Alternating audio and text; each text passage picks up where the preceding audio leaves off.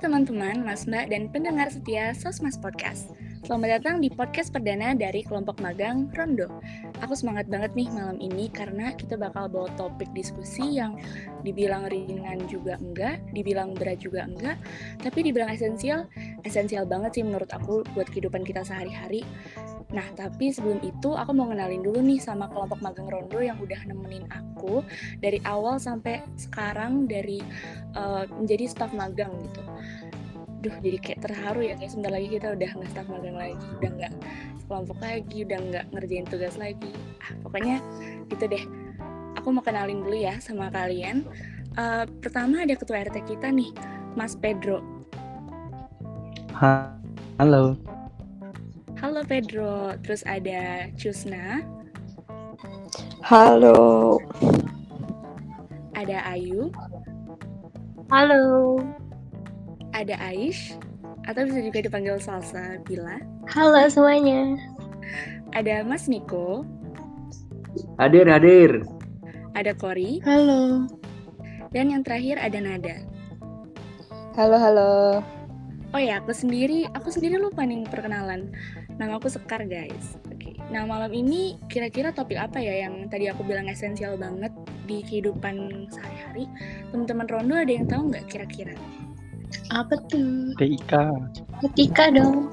Oh, etika, etika bukan TIK. Etika ya? Wah, etika. Oh, Itu kayak familiar banget gak sih di telinga etika tuh? Tapi kira-kira ada yang tahu nggak pengertian etika tuh apa? Oke, mulai dari aku ya. Uh, kalau menurutku sih etika bagaimana cara memperlakukan orang lain sih, bagaimana kita cara menghargai orang lain, bagaimana kita juga bisa menempatkan orang lain tuh dihargai gitu. Menurutku sih seperti itu. Gimana kalau yang lain?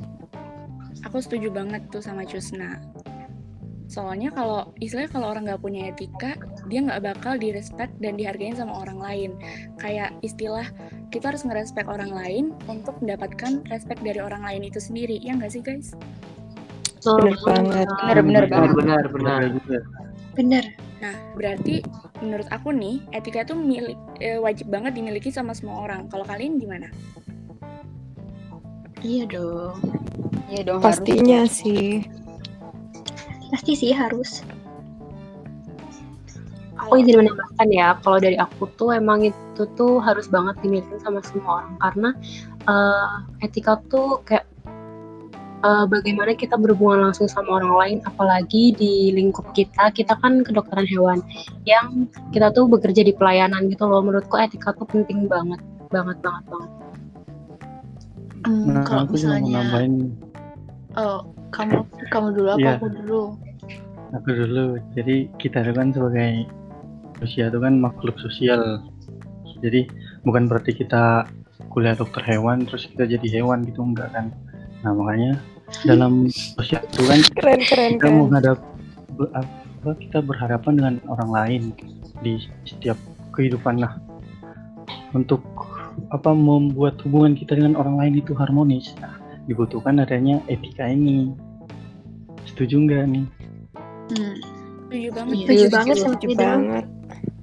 Um, kalau dari aku sih uh, etika itu bagaimana kita menampilkan diri kita dari dalamnya. Orang lain bisa nilai kita dari etika kita. Um, bagaimana cara kita memperlakukan orang lain tuh kayak esensial banget.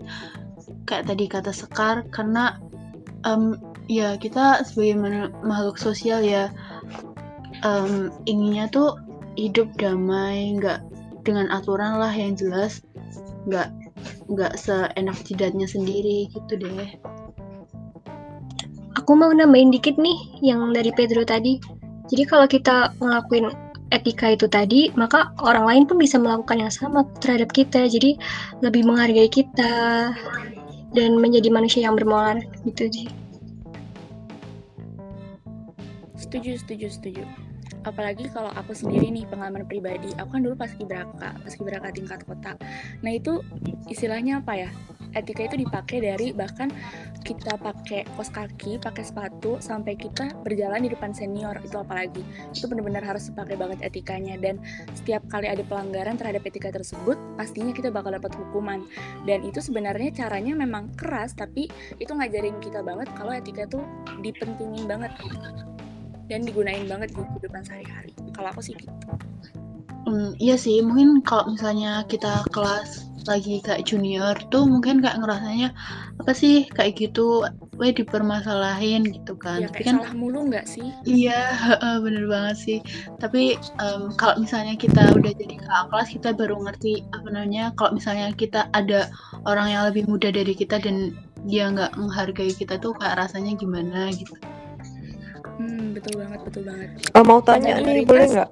iya kenapa Eh, kalau di kalian tuh senioritasnya kayak gimana ya? Kayak waktu kalian di SMP, SMA gitu, emang udah eh, ngetren banget nggak sih? Kalau di aku banget gitu. Gimana kalau kalian?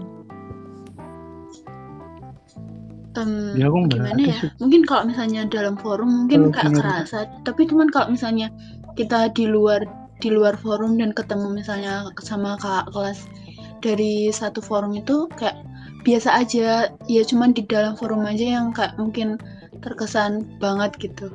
Kalau dari aku sih. Kalau dari aku, kalian? kalau aku dari aku nggak ada sih. Jadi semua sama rata, sama rasa kayak gitu. Kalau kalian gimana? Eh, kalau dari Jadi aku dulu tuh siapa dulu nih?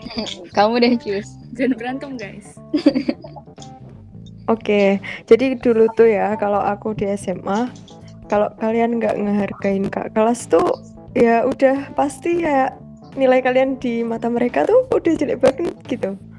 Eh, kalian jalan itu kalau nggak nyapa itu juga, hmm, pastinya udah buat bahan bincang gitu.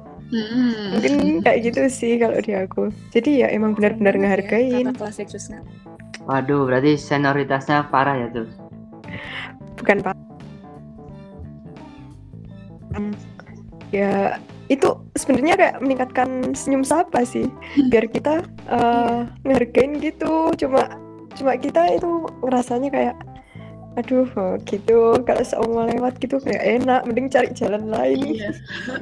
Iya aku pernah pernah juga kan kayak gitu. Nah dulu itu kantin kan kakak kelas kan banyak banget toh yang di kantin. Nah pas lagi kakak kelas tadi kampus tuh kayak kan nggak ada kakak kelas yang kelas 11 toh. Jadi kayak enak banget leluasa sekali masuk kantin berlalu lalang tanpa nunduk-nunduk gitu. Ya sebenarnya ini cuma kayak kayak gitu aja sih. bener banget bener banget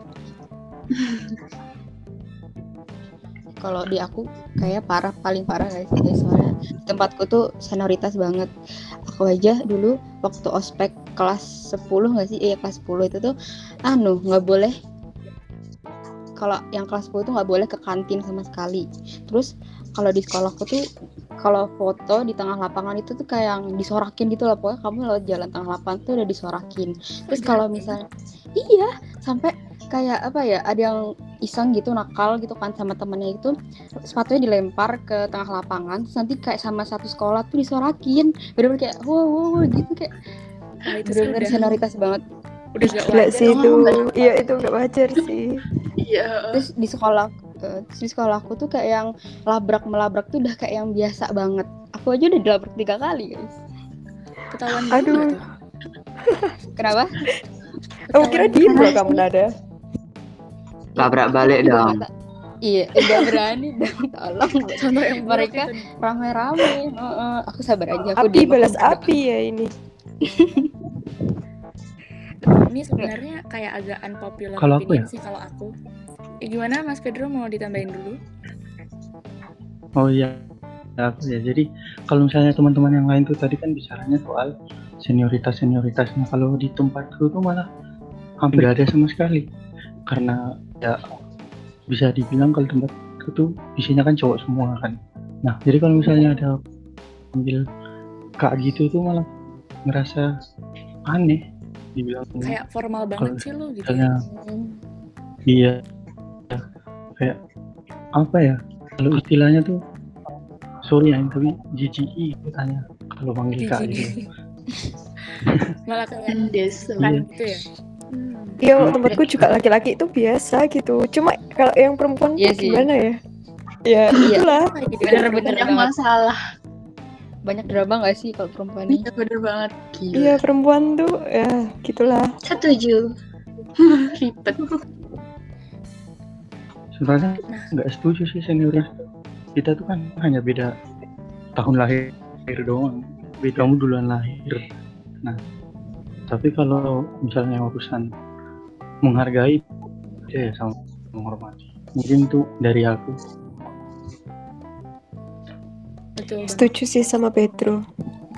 Bener. Nah, makanya yang tadi aku mau bilang tuh sebenarnya senioritas itu apa ya? Kayak nggak diperlukan karena kita istilahnya kita semua tuh manusia dan tujuan kita ke sekolah tuh apa sih? Belajar. Jadi hubungan intrapersonalnya itu sebenarnya kita cukup jaga baik-baik aja karena etika yang benar itu kita pakai ke orang yang jauh lebih tua seperti guru dan staf administrasi di sekolah.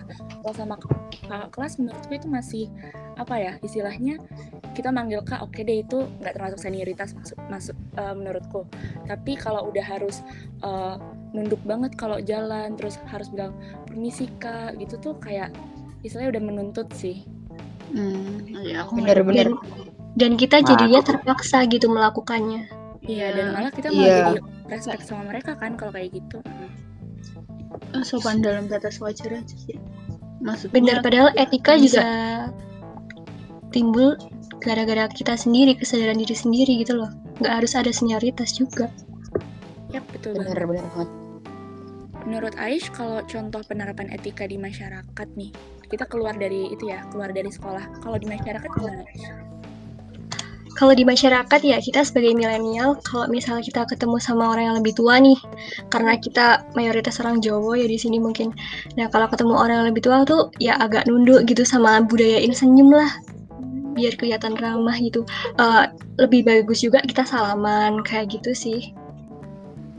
Betul banget Buat aku aku. kalau misalnya ketemu siapa pun di misalnya aku masih kenal gitu ya misalnya di acara reuni atau di acara em, silaturahmi antara keluarga pasti aku bakal saling walaupun aku nggak kenal tapi aku tahu orang itu lebih tua daripada aku kalau aku gitu terus Kalau aku kayaknya ada yang aneh deh.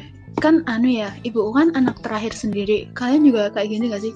Aku tuh Sama aku tuh nggak tua-tua banget di keluargaku, tapi aku eh nggak muda-muda banget di keluargaku, tapi semua bahkan anak-anak yang lebih kecil dari aku tuh bilang aku dek, cuman gara-gara urutan orang tua.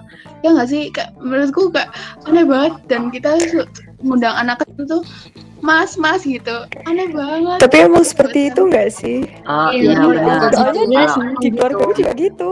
kalau di. Jawa kan udah biasa silsilah keluarganya gitu. Iya, ada iya. Panggilan.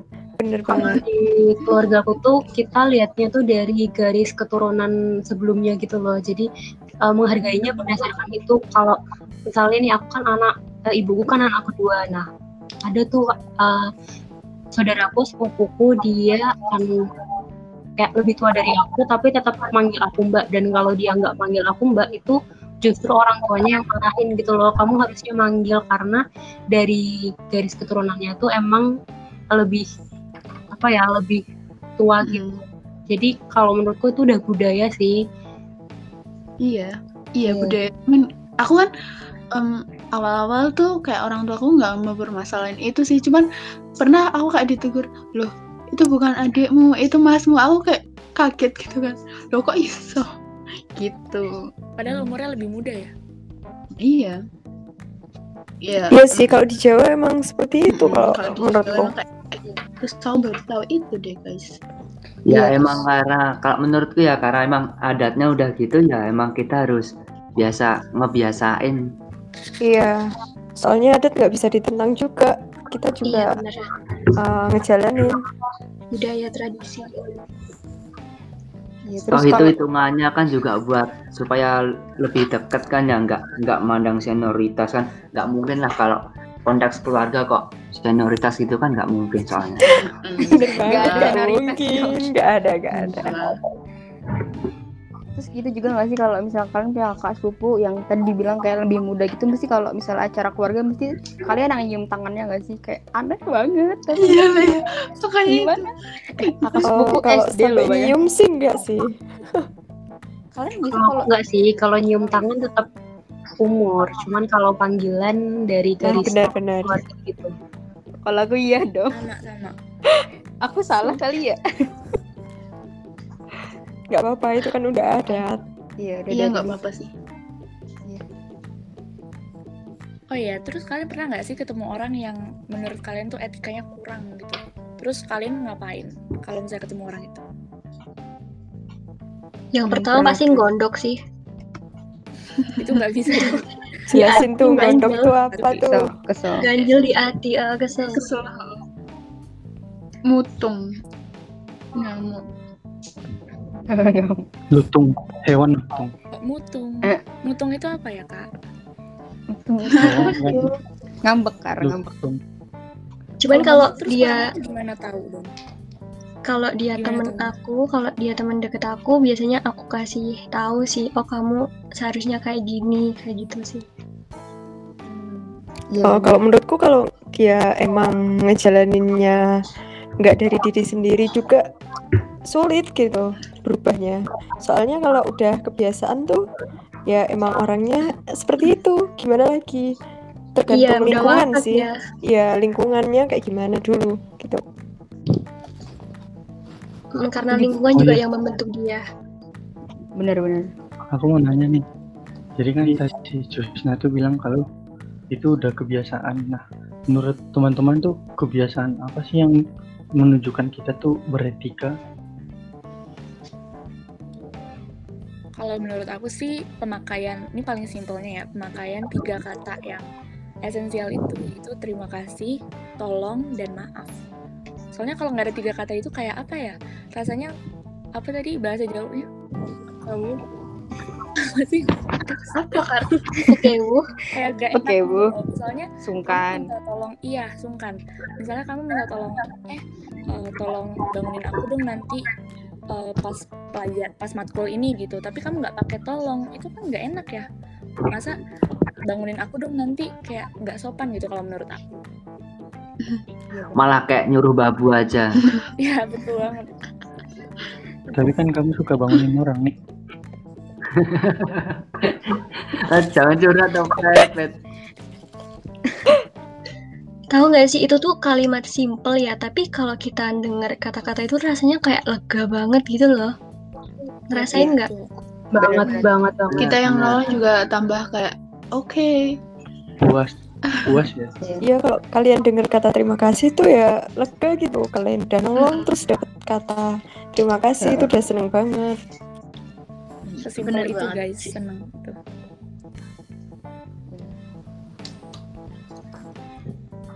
oh Apa iya. ya, kan kamu kan bilangnya Hmm? tadi kamu bilang soal eh, tiga kata itu kan. Nah salah satunya ada terima kasih. Nah kalau misalnya ada balasan dari terima kasih misalnya sama-sama nah apakah itu juga berpengaruh Eh, menurutku iya sih. berpengaruh sih Iya. Soalnya kan kalau Oh, iya. misalnya Makasih, dia terima kasih. Kalau misalnya Jack eh, ada yang bilang terima kasih kalau misalnya nggak dijawab gitu kan kayak yang kayak ngomong sendiri gitu loh. Kan harus ada yang respect eh harus ada yang respon gitu loh. Iya iya setuju sama Nata juga Iya Nata. biar yang bilang, iya biar yang bilang terima kasih tuh bisa ngerasa lebih dihargai gitu loh. Jadi nggak sekedar cuman dilihat doang gitu. ngucap sama-sama juga kan Ya, nggak iya. sampai lima detik kan ya nggak susah juga Iya. Betul. Ya pokoknya saling lah gitu. oh ya makasih teman-teman Sama-sama. sama-sama Pak Pedro Sama-sama Pak diterapin nggak tuh keren banget Rondo Oh iya, terus kan tadi kita ngomongin tentang kata-kata yang istilahnya beretika banget. Nah, berarti kebalikan dari kata-kata itu adalah kata-kata umpatan atau kata-kata kasar. Menurut kalian sendiri, kata-kata kasar itu diperlukan nggak sih? Kalau misalnya di luar konteks bercanda atau guyon sama teman nih, gitu. Kalau Berat ya ini. Iya. berat deh. Kalau misalnya dari aku sendiri buat kata-kata yang kayak misalnya ngumpat gitu buat ngomong ke orang yang lebih dewasa kayaknya nggak etis deh. Kecuali Hmm. kayak misalnya cuman sama tongkrongan-tongkrongan doang kayaknya gak apa-apa gitu. Karena kita juga seumuran dan pasti paham lah itu tuh cuma bercandaan. Soalnya kan ada juga orang yang kadang eh, kita niatnya bercanda terus dianya tuh kayak apa ya bawa baper gitu loh. Ngerti gak sih? Jadinya kayak sensitif salah ya, maksudnya. salah salah paham gitu. Kalau dari aku sih selama itu nggak di forum umum ya maksudnya nggak nggak berdampak ke orang lain maksudnya kayak misalnya kan kita pernah dong pasti ngerasa kesal atau marah dan kita tuh kayak mengeluarkan umpatan tuh nggak bukan eh, apa sih di luar kehendak kita gitu kayak nggak sengaja untuk mengekspresikan Kekesalan. kesalahan kita tuh menurutku nggak apa sih selama itu tuh nggak merugikan orang lain tapi ya jangan sering-sering juga karena itu nanti jadi kebiasaan ke depannya gitu. menurutku gitu sih Kalau Setuju aku sih. kalau aku sendiri ya aku ya tahu kalau ngumpat misuh itu nggak baik tapi ya emang karena udah kebiasaan kali ya jadi ya susah ngontrolnya walaupun ya tapi kalau masih di dalam forum itu bisa ngontrol tapi kalau konteksnya eh, kayak nongki walaupun ada yang lebih tua tapi teman gitu ya tetap keluar aja umpatannya misuhnya gitu Iya sih benar. Iya. Pernah Mungkin kalau ke orang yang baru agak dikontrol dikit karena kita nggak tahu isi hati orang gitu kan. oh iya benar Benar benar benar. takutnya Iya kan kata itu dipakai kata itu Aku dipakai buat orang yang nggak ngasih nunjukin etika tuh gimana misalnya misalnya kalian lagi ngantri nah terus antriannya tuh disalip gitu terus tiba-tiba Astagfirullah gitu kan aku sih marah ya. Enggak, enggak, enggak. Iya. bercanda guys. Kalau aku salib balik aja. Gak usah marah langsung. Barbar ya ada. setuju barbar. nggak usah ngomong apa-apa langsung Ya. depannya gitu ya Kita ta- tanpa harus bertindak dia juga nanti yang emosi sendiri. keren banget nada Mau nambahin nih, mau nambahin. Eh, untuk yang umpatan tadi ya. Jadi kalau menurutku sih kalau kita bicara seperti itu, tentunya kita juga mikir kata-kata itu pantasnya untuk ke siapa, di mana, saat apa gitu. Kayak ke siapa itu berarti kalau kita ke temen ya wajar lah kalau untuk keakraban gitu. Kita kayak ngomong kasar terus canda-canda itu kan nambah keakraban ya. Kalau ke jadi kayak penting gitu kayak ki- mikir dulu itu untuk ke siapa. Terus kalau saat apa? Nah contohnya kayak forum gitu. Nggak mungkin lah kita kayak ngobrolnya di luar kendali gitu. Kalau menurutku Iya. seperti itu sih. Intinya lihat kalau ke diri sendiri gimana? Ke diri sendiri. Ah, kalau ke diri sendiri sih. Kamu sering kan? Ngapain, Kamu sering kan? tolong ya Pedro Enggak apa-apa, sama kok. di SMA aku dulu kalau ada yang ketahuan ngomong kasar depan guru langsung disuruh nulis al-baqarah tulis Demi apa? Panjang banget. iya. Iya terutama sama guru bahasa Sunda. Guru bahasa Sunda aku tuh agamis banget jadi apa-apa hukumannya pasti nulis surat atau enggak hafalan gitu. Kalau aku alhamdulillah berarti aman dong kar. Ya pernah, pernah aku tuh kan, guys. Niko pernah, asyadu. Asyadu eh, hukumannya tuh aku tuh kayak suruh suruh istighfar sampai 33 kali guys. Itu di depan sekolahan. Gila ya Allah. Aku hapus nggak- dosa dong keren. di sekolahku Iya ada kayak Iya gitu. tapi soalnya nggak ikut upacara. kok jadi didengar 33 sama semua orang gitu nah gimana?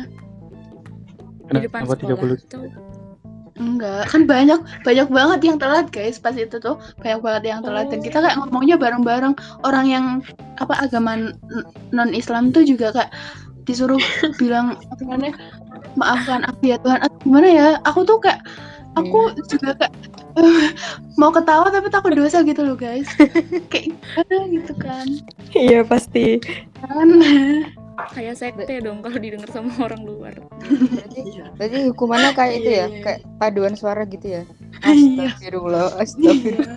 Versi istighfar. merenung gitu loh merenung kesalahan Tapi kalau sama teman-teman ngakak gak sih malah?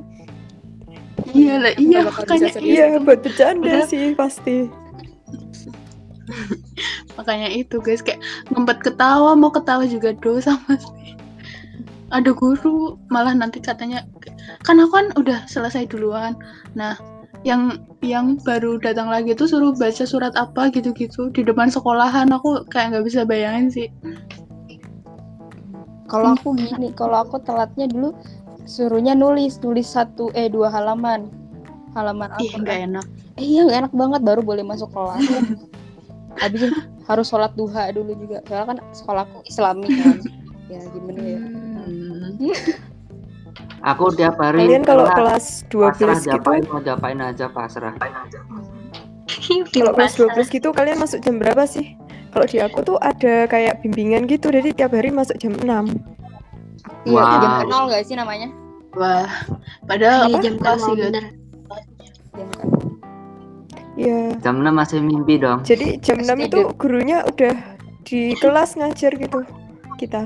Terus yang telat itu eh, nggak boleh masuk kelas sampai setengah delapan. Jadi bersih bersih semua semua SMA. Keliling gitu. Iya, beneran itu yang telat. Kalau Oh, datang nggak- setengah delapan gimana? Kalau datang setengah delapan mungkin langsung terus pulang aja.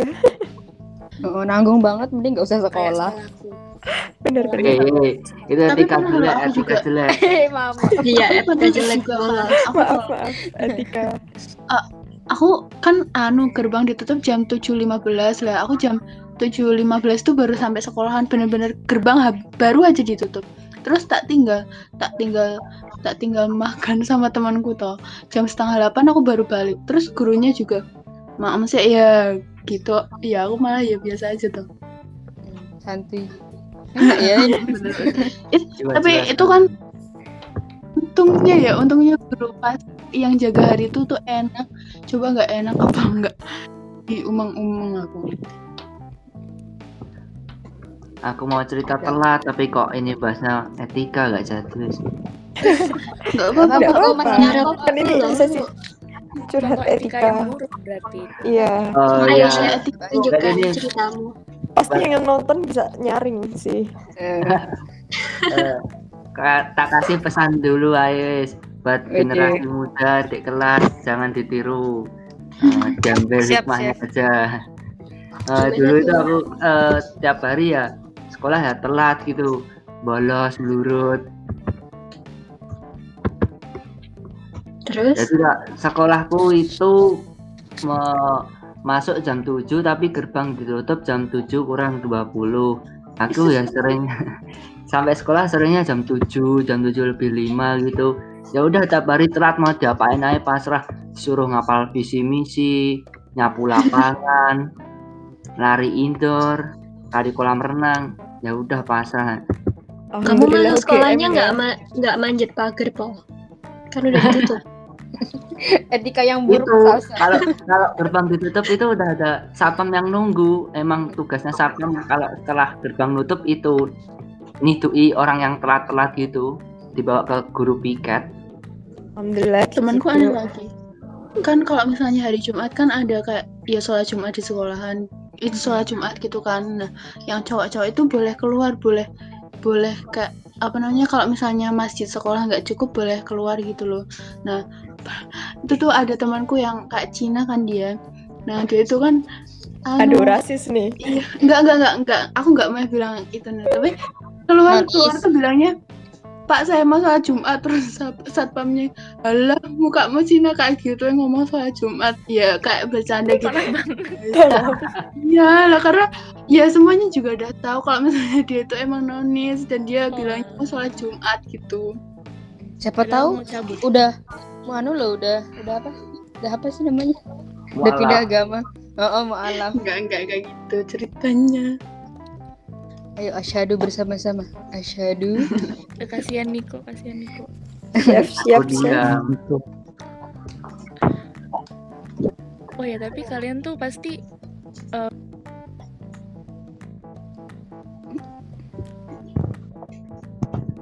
tadi itu kan ini ya di masyarakat ya. Nek, misalnya di kampus kita kan tadi udah bahas SMA SMA kan nah misalnya kampus etikanya kayak gimana teman-teman Aku nih, aku mau jawab nih. Apalagi kita online kayak gini. Jadi kalau di kampus simpelnya kalau online gini ya jangan ngehubungin dosen di atas jam 8 malam karena itu apa ya waktu kayak jam-jamnya dosen istirahat gitu. Jadi mending ngehubunginnya besok pagi jam 7 waktu jam kerja gitu sih.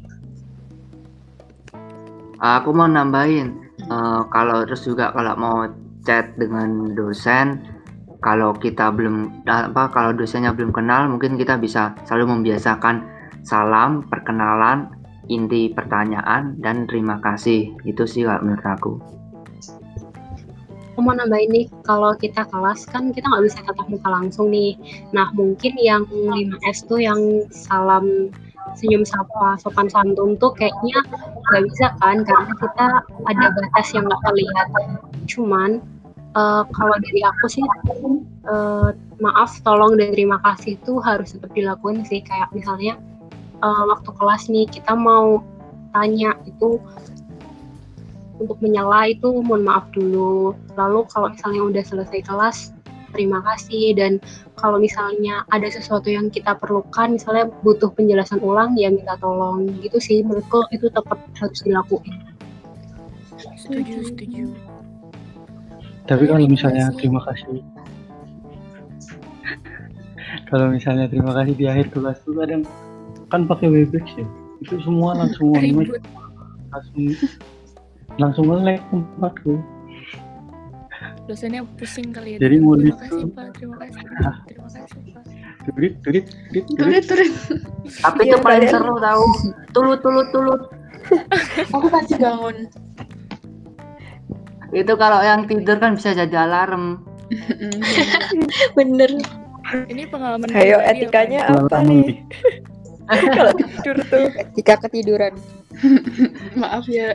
Ketika ya, diri Pak. sendirian. eh, kalau menurutku ketiduran manusiawi sih. Tapi kalau dibiasain tiap hari itu bukan manusiawi lagi. Itu contoh Hmm. sikap buruk itu. Loh kok dikandani. Lu mendalami dokter hewan sampai ke hewannya Menikmati. Tapi aku ngeliat tuh kayak kita, angkatan kita juga udah mulai apa ya, kita ketika berbicara sama dosen pas kelas itu udah ada loh guys. Soalnya aku lihat di Twitter tuh banyak banget kayak kampus lain dan sekolah yang SMA, SMP gitu kan mereka semua juga pakai platform kayak gini ya. Jadi belajarnya tuh online. Itu kayak soal gitu loh misalnya nggak kedengeran bu atau apa gitu loh.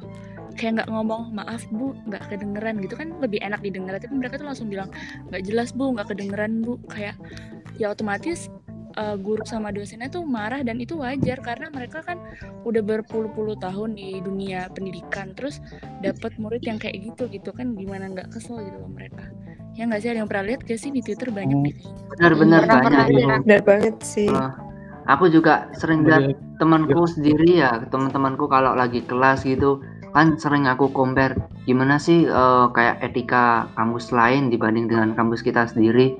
Oh ya ternyata memang beda jauh. Kalau teman-temanku itu biasa ya biasa gitu. Kalau tanya nggak pakai salam dulu apa maaf dulu. Setelah tanya dijawab juga nggak pakai terima kasih. Bahasanya juga campur aduk gitu. Kayak campur. Kalau udah kebiasaan tuh ya emang gitu. Kalau diingetin kalau itu diingetin mestinya kayak berubah gitu. Tapi kalau itu udah menetap terus kayak menjadi kebiasaan jadi kebiasaannya mereka juga jelek gitu terus. Nggak mungkin berubah kalau nggak ada satu yang merubah gitu loh.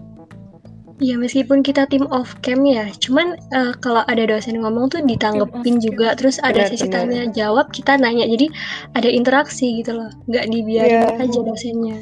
setuju sih Eh tapi sebenarnya kan bagusan tim off cam kami ya kan ya.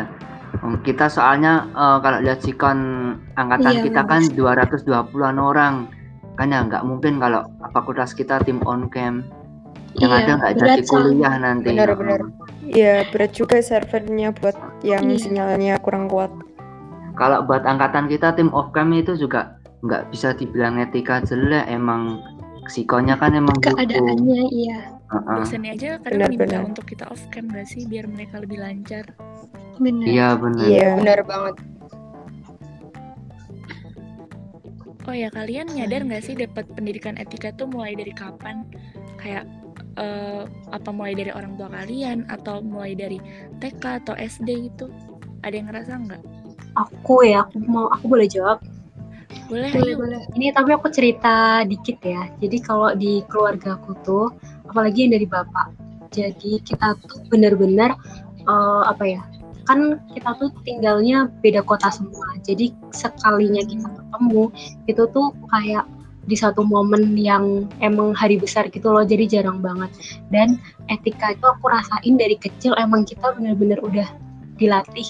Bahkan dari kecil tuh kayak kita eh, tolong maaf terima kasih. Untuk hal-hal kecil pun harus kayak gitu. Kayak misalnya nih kita lagi nonton TV bareng-bareng gitu. Itu kita masih kecil. Nah misalnya kita mau ganti channel itu kita harus tanya dulu kayak minta maaf maaf boleh aku ganti nggak? Atau jadi hal-hal kecil tuh udah diajarin gitu loh dari kecil. Dan itu menurutku bagus banget karena uh, waktu kita besar tuh kayak nggak apa ya nggak ngerasa asing gitu sama hal-hal kayak gitu Jadi udah terbiasa gitu ya. Hmm. iya kalau dari aku sih udah diajarin dari kecil Kalau aku sih mungkin kalau iya mungkin kalau misalnya dari keluarga itu pasti banget ya orang tua kita kan ya pengennya kita kayak punya etika tapi em, kayak yang penting yang bikin kita kayak bikin kita etikanya bagus salah satu faktornya itu kayak lingkungan gak sih lingkungan itu kayak berpengaruh banget kayak kita di Jawa kalau misalnya di Jawa kamu ngerti lah orang-orangnya kayak gimana kalau misalnya kita nggak ada etika apa nggak digerenangi satu satu RT kali ya gitu sih Di Grendam itu apa ya? ini kayak dirasani gitu Diculitin, Diomongin. diculit. Oh, Nah, dijulitin. Digibain. Oh. Kalau Iya, menurut masih- aku support nomor satu etika itu ada di orang tua sih kuncinya ada di sana. Soalnya ada temanku diajarin pakai bahasa Jawa halus dari kecil sampai sekarang tuh etikanya jadi bagus banget gitu loh dia. Keren sih cara didiknya. iya sih Nah, kalau aku ada- sendiri gimana Pak RT? Pak RT, Pak RT dulu. Jadi aku tuh ada pengalaman loh sesuai eh ini mirip sama yang dibilang sama Husna tadi ya.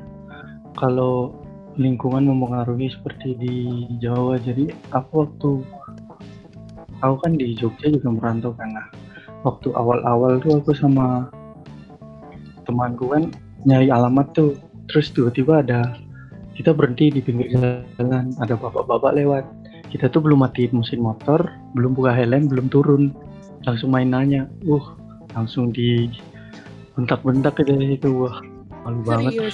Nggak enak. Iya. Wah dari situ mungkin langsung belajar ya kan di mana bumi dipijak itu langit dijunjung Ah, ah, benar. Eh, kalau biasanya orang yang ngerantau ke Jawa itu mulai belajar adat apa toto kromo Jawa itu ya setelah dapat shock terapi kayak gitu sih kalau aku ngamati. Eh, betul banget. Iya bener banget. Kalau eh, kalau aku sendiri eh, pinat pinat tanda dulu dulu dulu. aja kok dulu.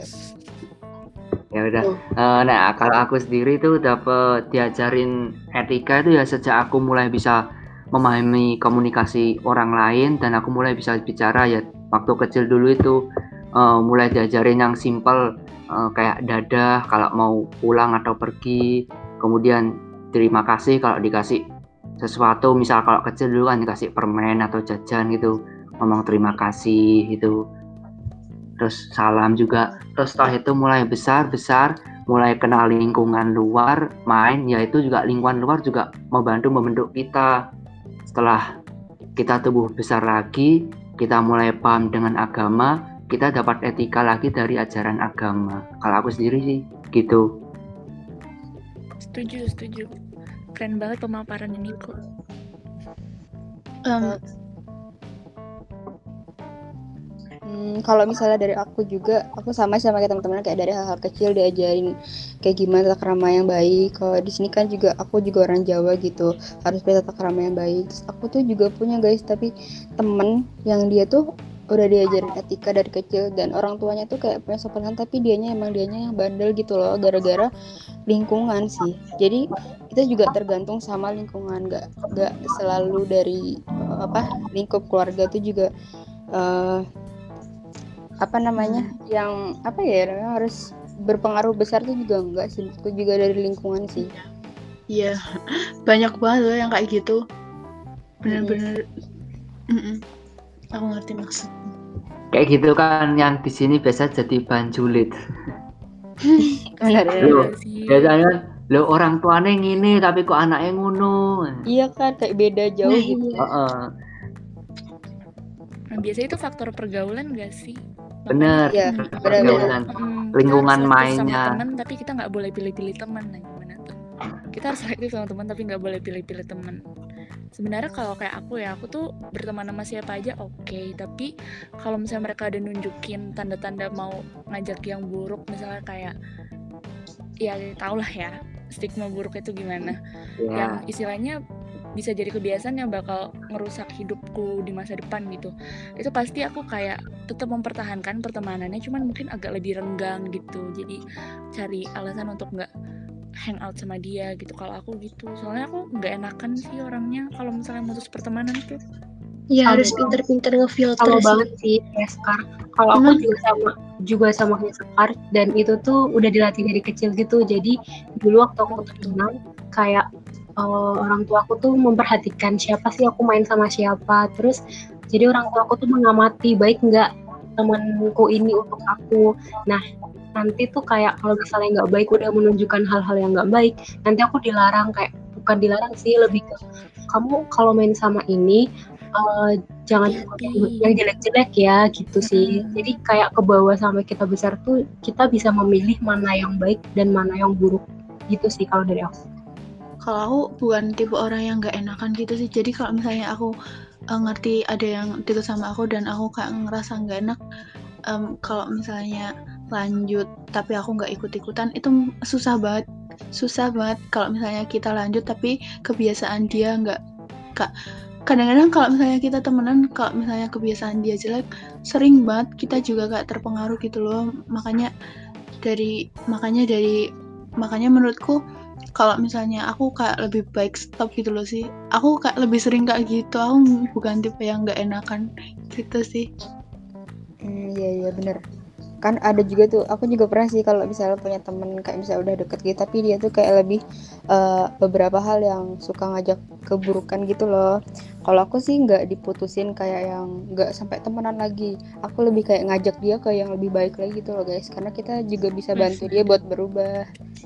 Jadi nggak harus selalu kayak misalnya ada temen jelek nih ada temen yang nggak baik nih nggak usah lah nggak usah ditemenin. Kan kita bisa ngajak bareng-bareng buat jalan yang ke lebih baik lagi gitu Nah, Iya, aku sama kalau dia juga batu sih. gimana Nah, itu kalau dia batu mungkin kita bisa ngerenggangin dikit sih. iya eh, maksudku kalau Iya dia- kalau batu Iya, benar. Batu Paling SMA mu males. tuh, Ais. Susah sih menurutku kalau misalnya mau ngajak ke orang lain ya. Maksudnya kalau dia basicnya emang udah apa sih kayak nggak nggak beretika atau etikanya kurang tuh kayak susah bisa tapi susah dan kita yang akhirnya makan hati sendiri gitu loh waktu Iya. ngajakin dia. Dan akhirnya kalau aku sih nggak nggak cukup kuat untuk sampai membantu dia untuk benar gitu tuh nggak kuat. Jadi kayak aku ya udahlah yang penting aku udah kasih tahu udah sampai situ aja. Karena iya.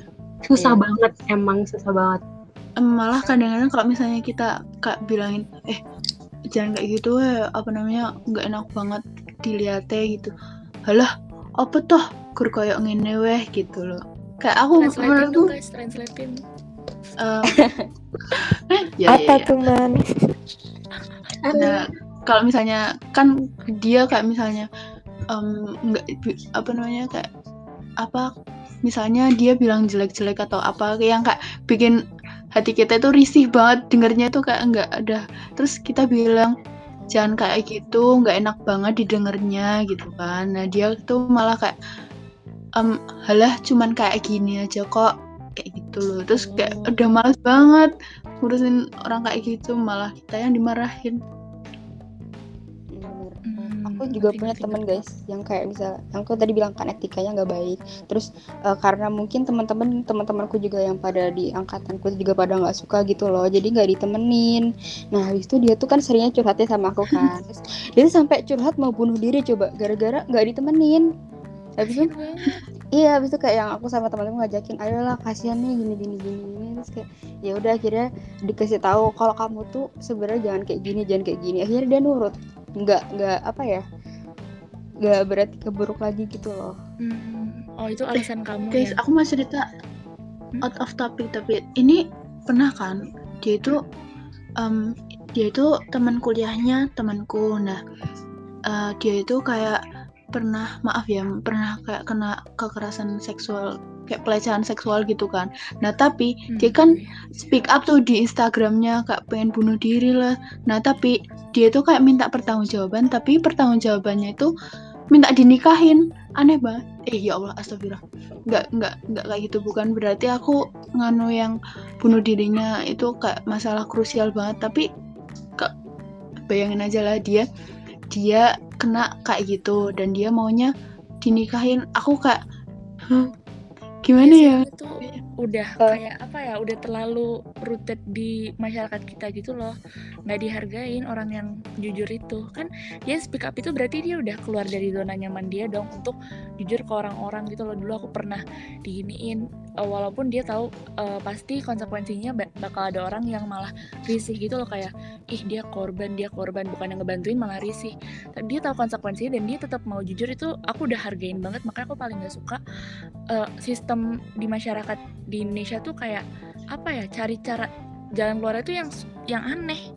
Kenapa nggak malah ditindaklanjutin si pelakunya yang jelas-jelas udah ngelanggar hukum tapi malah dikasih keringanan cuma minta maaf dan dinikahin aja tuh udah boleh gitu loh kayak enggak sekar salah salah kebalik. Yang minta yang minta nikah itu malah dianya yang jadi korbannya. Itu loh Ah, yang aku bikin bingung. Iya makanya itu Oh. kayak aku loh loh dia itu kena kayak gitu kok malah mau di disatuin bareng orang yang nganu dia. Kalau misalnya aku kan ya apa sih?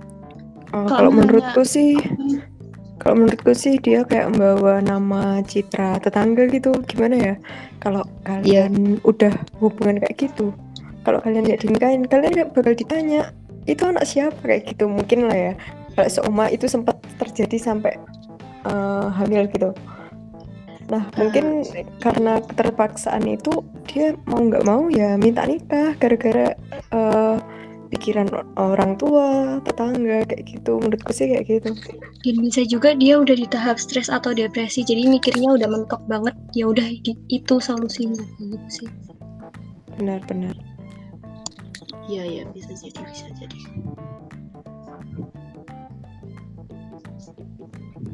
Nah tadi itu kan udah itu kan apa eh, etika kita balik lagi nih ke lingkungan kampus. Kalau misalnya etika ke dosen tadi itu kan seperti eh, menjawab saat kitanya meskipun dalam jaringan ya kita melalui daring terus eh, mengucapkan terima kasih di penghujung kelas kemudian itu kan kepada dosen kalau kepada eh, kakak tingkat kita nih kira-kira gimana teman-teman?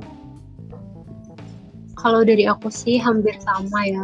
Tapi kayak eh, kalau misalnya kita belum kenal nih, tetap secara formal. Cuman biasanya kalau kakak tingkat kita tuh eh, mereka justru apa ya merasa bukan risih sih, merasa nggak enak gitu loh kalau misalnya kita terlalu formal. Jadi ya disesuaikan aja.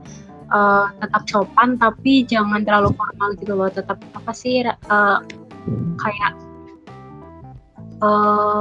interaktif aja sih, jangan kaku-kaku banget gitu sih.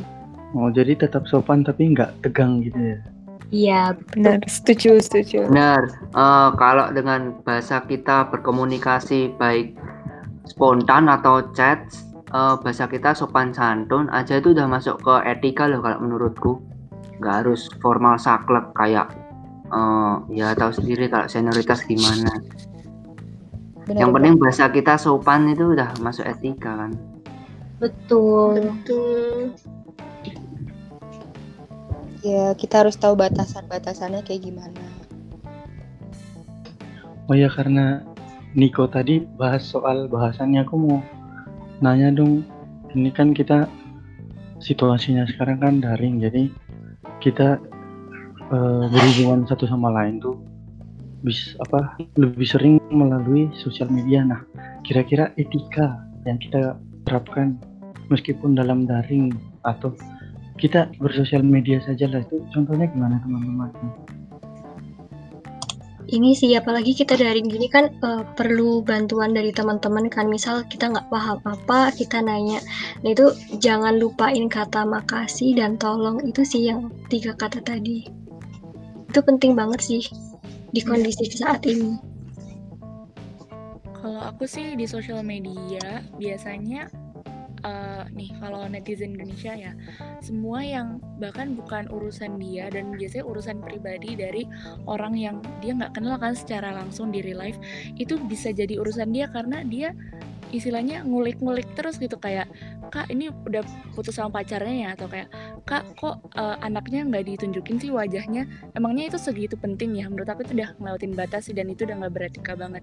Karena istilahnya sosial media itu kan terbuka. Nah orang pasti tetap pengen punya privasi dong yang dia nggak mau umbar di sosial media yang dia mau umbar ya mungkin karyanya doang atau kayak uh, pokoknya foto-foto yang udah dia pilih untuk istilahnya nunjukin dia itu siapa tapi nggak nunjukin kehidupan personalnya nah menurut aku orang-orang yang nanyain hal-hal terlalu personal itu udah nggak beretika banget Iya benar-benar benar banget.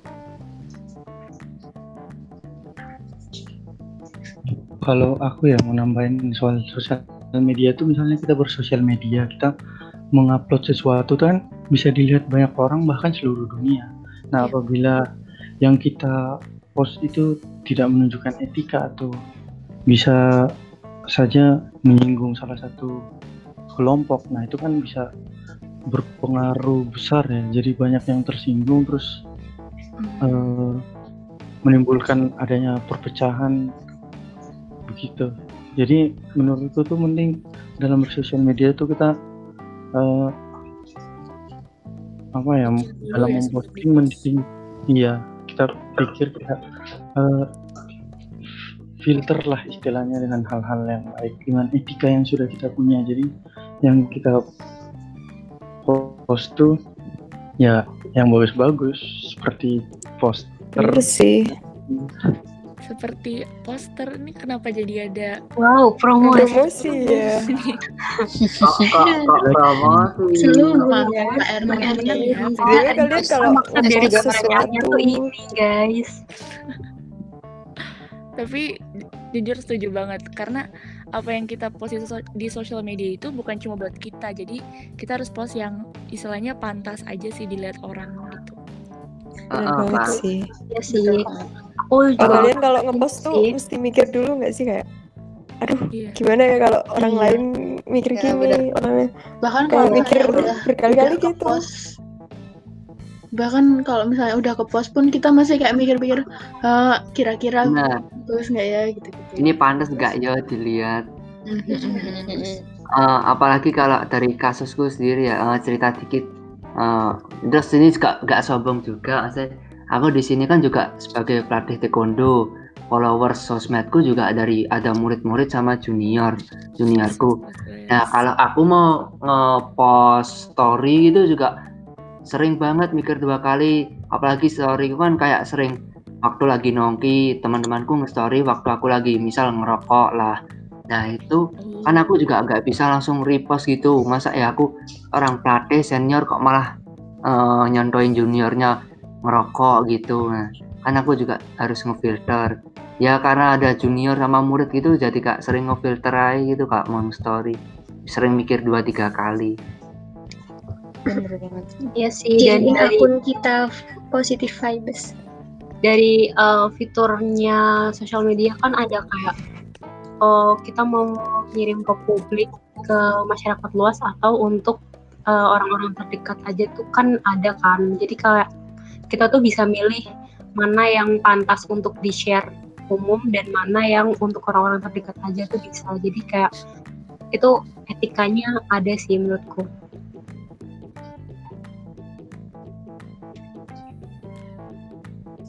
Eh, nah ini masih menyangkut sosial media ya. Jadi kita berkomunikasi melalui online. Nah, pendapat kalian dong aku mau tahu soal misalnya kita di chat sama orang yang tidak kita kenal, tapi yang di chat tuh dimulai dengan P.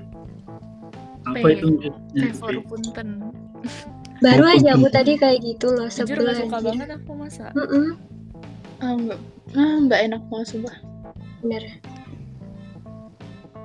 pengen tak upload langsung pernah tau adiknya teman adiknya kakak kelasku tuh nggak tahu ya dapat nomorku tuh dari mana tuh terus dia itu eh mbak kamu bisa minta tolong garap apa nek ngerjain soal pecahanku nggak aku kayak ah opo terus kayak aku marah banget tuh jengkel Mungkin P itu singkatan permisi kali ya. Kita kan positive thinking di sini, guys. punten Eh, aku pernah di chat P gitu, cuma mending nggak tak read gitu. Kalau aku sih, soalnya nggak tahu dia itu siapa, cuma P gitu aja. Heeh, Mending yang butuh juga siapa? sama sih Iya sih. kayak di antara banyak kata untuk memulai percakapan kenapa harus P sesusah itu kayak Benar-benar. untuk mengetik satu kata aja kayak menurutku emang sesusah itu kalau misalnya dia udah males untuk membuka percakapan ya aku juga males balesnya dong kalau aku sih gitu kayak udah males itu loh sama orang yang kalau dia udah nggak sopan di awal terus kayak kita juga mau nanggepinnya kan males Toh Iya, yang butuh kan juga dia. Terus juga ada kan gak sih kalau guys kayak yang apa nge-spam gitu. Kayak kadang sebel aja gitu, bisa gak sih langsung aja kalau misalnya butuh langsung urgent itu bisa telepon gitu. Kayak harus pp pp pp pp kayak aduh apa sih gitu.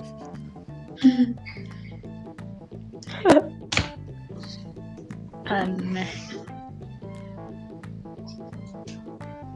Berarti kan tadi kita udah ngomongin nih orang yang nggak beretika dan orang yang beretika. Kalian kira-kira ada pesan atau pendapat nggak untuk generasi muda, termasuk kita juga, yang sebenarnya kayak justru etikanya tuh mulai berkurang gitu.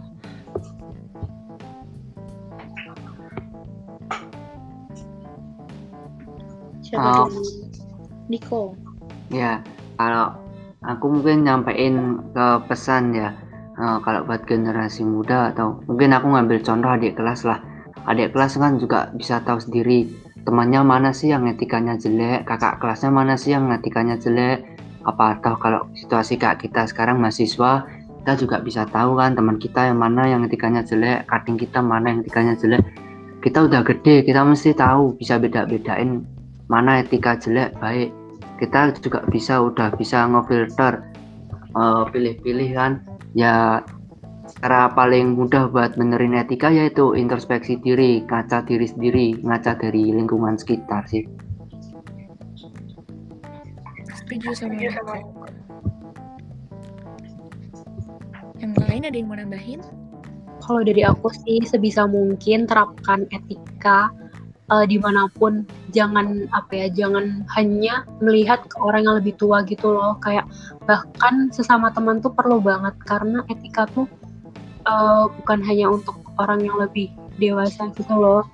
Jadi eh, etika tuh kayak membuka gerbang kita untuk get in touch sama orang lain eh, apa ya untuk membu- membuat branding diri gitu loh. Kalau misalnya kita baik kita memperlakukan orang lain dengan baik ya orang lain juga akan memperlakukan kita dengan baik gitu sih kalau dari aku. Iya benar banget Berli kayak intinya itu etika itu kayak show who you are gitu kan. Maksudnya eh, menggambarkan siapa tuh kamu siapa dalam diri kamu tuh kayak gimana. Ya kamu berusaha kan kamu nggak mungkin nunjukin jelek-jeleknya kamu ke orang lain gitulah ya sopan-sopan aja kayak tahu batasan itu memfilter diri lah seperti itu Kalau dari aku, kalau kita mau dihargai orang lain, kita juga harus mau dan memperlakukan orang lain dengan baik, dengan cara menghormati atau menghargai orang lain juga dengan cara menjunjung etika itu tadi.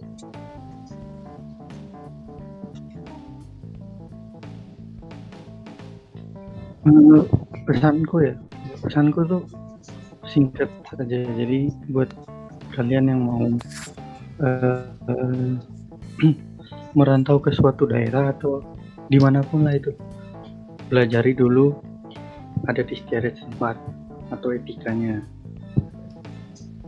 Itu jangan sampai lupa buka helm terus masih nyalain motor baru nanya alamat ntar malu sendiri dari aku. Oke, makasih tipsnya Pedro.